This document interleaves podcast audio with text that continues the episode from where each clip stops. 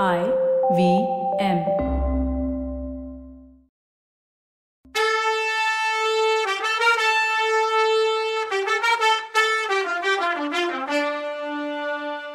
வணக்கங்க. நான் கவிதா பேசுறேன். வெல்கம் டு கதை பாட்காஸ்ட் சிவகாமியின் சபதம். இது எபிசோட் நம்பர் நூத்தி இருபத்தி ஒன்பது. இந்த எபிசோடோட டைட்டில் ஐயோ பாவம் புலிகேசி. பாறை ஓரமா ஒரு உருவம் வெளிப்பட்டுச்சு. அந்த உருவத்தோட தோல் மேல இன்னொரு உடம்பு இருந்துச்சு. அந்த உடம்பு கிடந்த விதத்துல இருந்து அதாவது வெறப்பா கிடந்ததுல இருந்து அதுக்கு உயிர் இல்லைன்னு ஈஸியா நம்ம தெரிஞ்சுக்கலாம். அப்படி தோல்ல பொணத்தை சுமந்துக்கிட்டு நடந்த பொண்ணு உருவம் நிலா வெளிச்சத்துக்கு வந்தப்போ அதோட நிழல் பிரம்மாண்ட ராட்சச வடிவமா தெரிஞ்சது. ஒரு பெரிய பூதம் தான் சாப்பிடுறதுக்கு இறைய தேடி எடுத்துட்டு வர்ற மாதிரி தோணுச்சு அது. கொஞ்சம் பக்கத்துல நெருங்கி பார்த்தோம்னா அந்த உருவம் கற்பனையில நாம உருவகப்படுத்திக்கிற பூதத்தையோ பேயையோ விட ரொம்ப பயங்கரமா இருந்துச்சுன்னு தெரிஞ்சுக்கலாம். கருத்து தடிச்ச தோலும் குட்டையான செம்பட்ட முடியும் அனல கக்குற கண்ணுமா அந்த பொண்ணு உருவம் காவியங்கள்ல வர்ணிக்கப்படுற கோரமான ராட்சச உருவம் மாதிரி இருந்தது. ஆனா அந்த பெண் பேய் தன்னோட தோல்ல போட்டுட்டு வந்த உருவம் அந்த மாதிரி பயங்கரமான உருவம்லாம் கிடையாது. ராஜ கலையுள்ள கம்பீர முகத்தை கொண்டதா இருந்தது. அது யாரு? ஒருவேளை அப்படின்னு நாம நினைக்கும் போது அந்த கோர ராட்சசி ஒரு பாரமுனையில திரும்பினப்போ எதிர்த்தாப்புல யாரோ வர்றது பார்த்து திடுக்கிட்டு போய் பயந்து நின்னா. அவளுக்கு கூட பயம் வருமா என்ன? இல்ல வேற ஏதாவது காரணம் இருக்குமா? எதிர்த்தாப்புல வந்த உருவம் கொஞ்சம் கூட தயங்காம வந்துட்டே இருந்துச்சு. பக்கத்துல வந்ததும் ரஞ்சனி நீதானான்னு புத்த பிட்சுவோட குரல் கேட்டுச்சு. அந்த கோர ராட்சசியோட பேரு ரஞ்சனின்னு தெரிஞ்சதும் நமக்கு ஆச்சரியமா இருக்குல்ல? ஆமா இந்த பேரை கேள்விப்பட்டிருக்கோமா? ஆமா கேள்விப்பட்டிருக்கோமே. பேரையான்னு கேட்டா இல்ல அவளை பத்தி கேள்விப்பட்டிருக்கோம். யாருன்னு பார்க்கலாம்.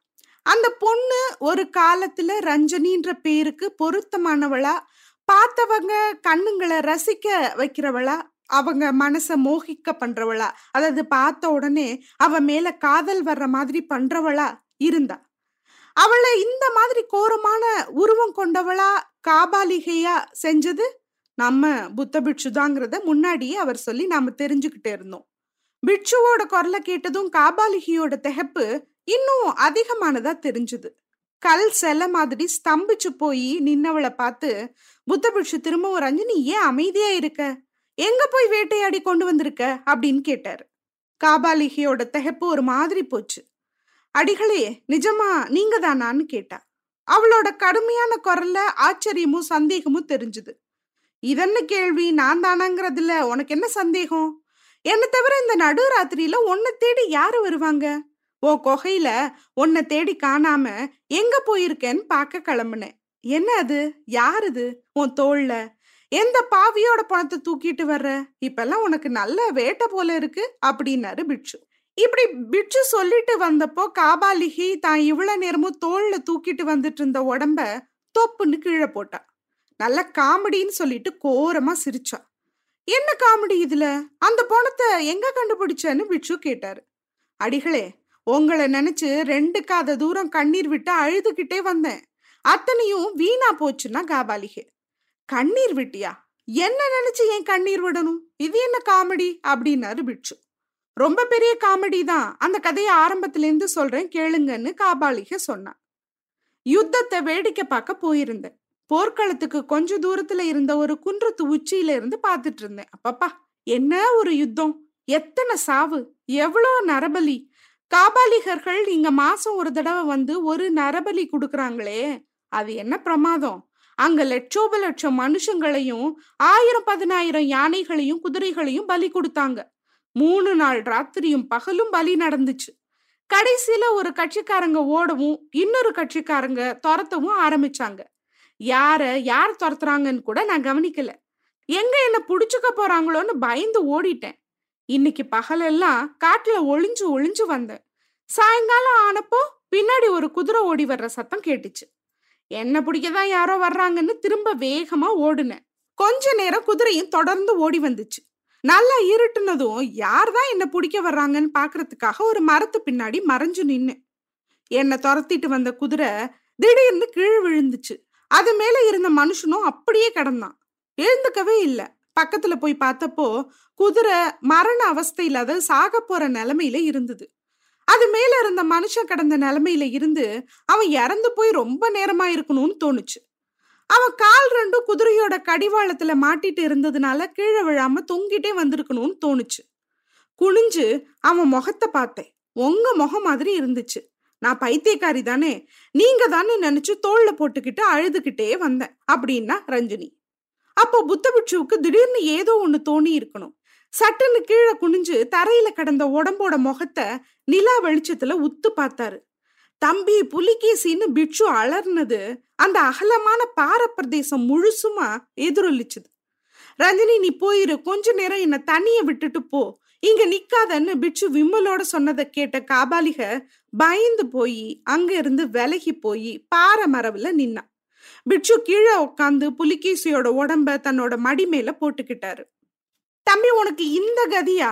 இப்படியா நீ இறந்து போன? இந்த பாவினாலல்ல நீ இந்த கதிக்கு ஆளானன்னு சொல்லிட்டு பிட்சு தன்னோட நெஞ்சிலையும் தலையிலையும் மாத்தி மாத்தி அடிச்சுக்கிட்டாரு.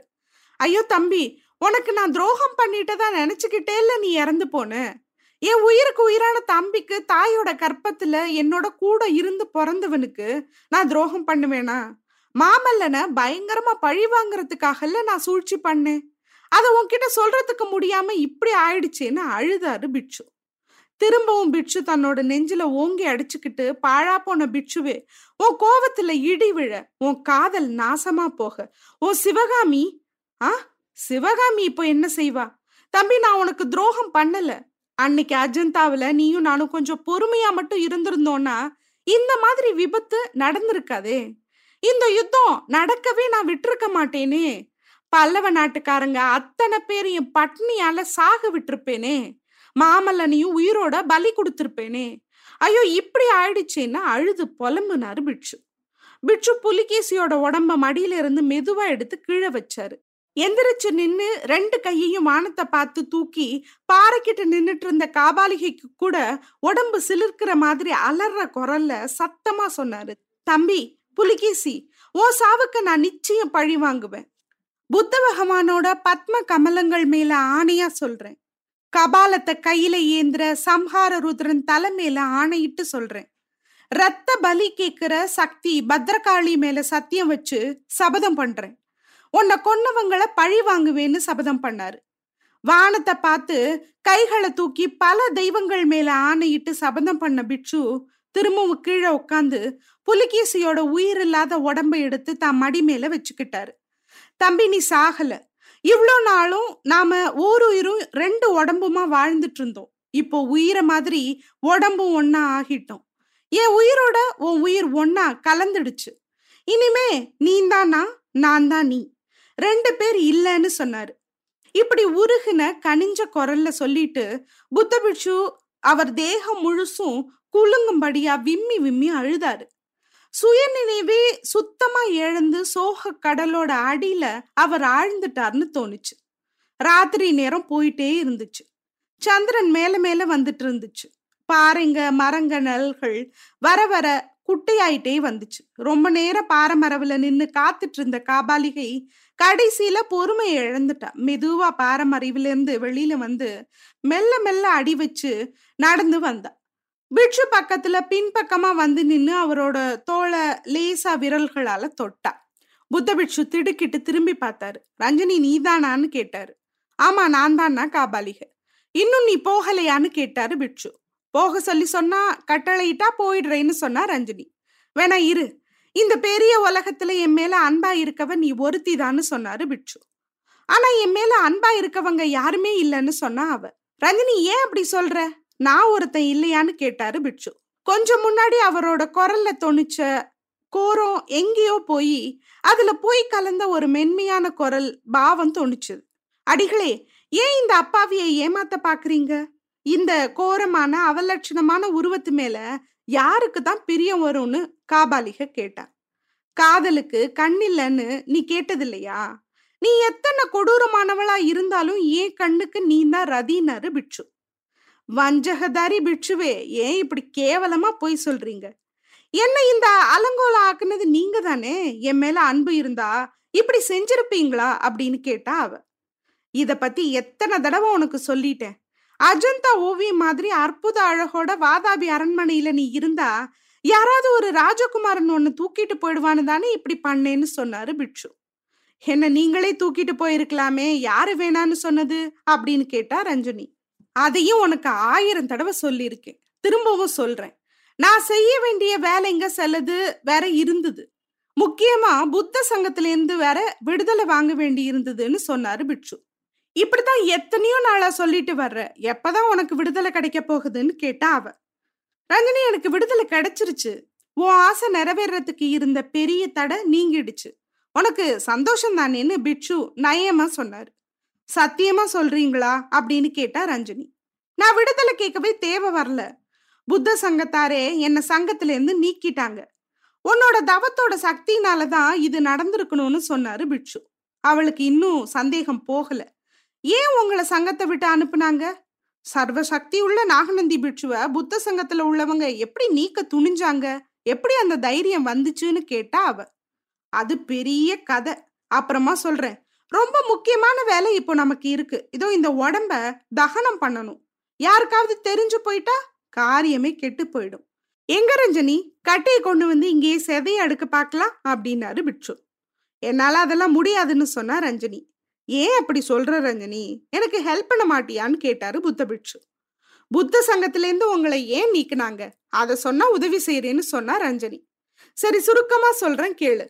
காஞ்சி மாமல்லன் படையெடுத்து வர்றான்னு விஷயம் எனக்கு முன்னாடியே தெரியும். அதை சில காரணத்துக்காக என் தம்பி கிட்ட சொல்லாம ரகசியமாவே வச்சிருந்தேன். இது தெரிஞ்சப்புறம்தான் சகோதர துரோகமும் தேச துரோகமும் செஞ்சிட்டதா இந்த முட்டாள் நினைச்சுக்கிட்டான். நான் உயிர் கொடுத்து காப்பாத்தி இவ்வளோ பெரிய பதவிக்கு கொண்டு வந்த என் தம்பி என்னை பார்த்து உயிரோட இருக்கிற வரைக்கும் என் முகத்துல முழிக்காதுன்னு சொல்லி அனுப்பிட்டான். அதனாலதான் இப்போ இங்க அனாத பணமா கிடக்குறான். நீயும் நானும் இவனை எடுத்து தகனம் பண்ணியாகணும்னு சொல்லி பெருமூச்சு விட்டாரு. இதெல்லாம் அஜந்தா சங்கிராமத்து புத்த பிட்சுக்களுக்கு தெரிஞ்சுது.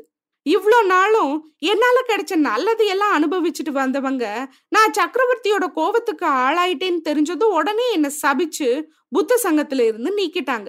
அதோட விளைவு தான் அவங்களும் அனுபவிக்கிற மாதிரி ஆயிடுச்சு. ரஜினி நீலகேசியை எதுக்குறவங்க யாரா இருந்தாலும் தப்பி பொழைக்க முடியாது. அவங்க கதி அதோ கதி தான்னாரு பிட்சு. அச்சோ பிட்சுக்களா இந்த நீலகேசி வாயில விழுந்தீங்களா? உங்களுக்கு என்னென்ன காத்திருக்குதோ தெரியலையே. என்ன நீலகேசின்னு சொல்றேன்னு பாக்குறீங்களா? அதான் பிட்சு சங்கத்துல இருந்தே தூக்கிட்டாங்களே. அப்புறம் என்ன பிட்சு? இனிமேட்டு இவரு நாகநந்தி இல்ல நீலகேசி தான். சரியா? நான் சொல்றது? என்ன நடக்குதுன்னு அடுத்த எபிசோட்ல பார்க்கலாம் அது வரைக்கும் நன்றி. வணக்கம்.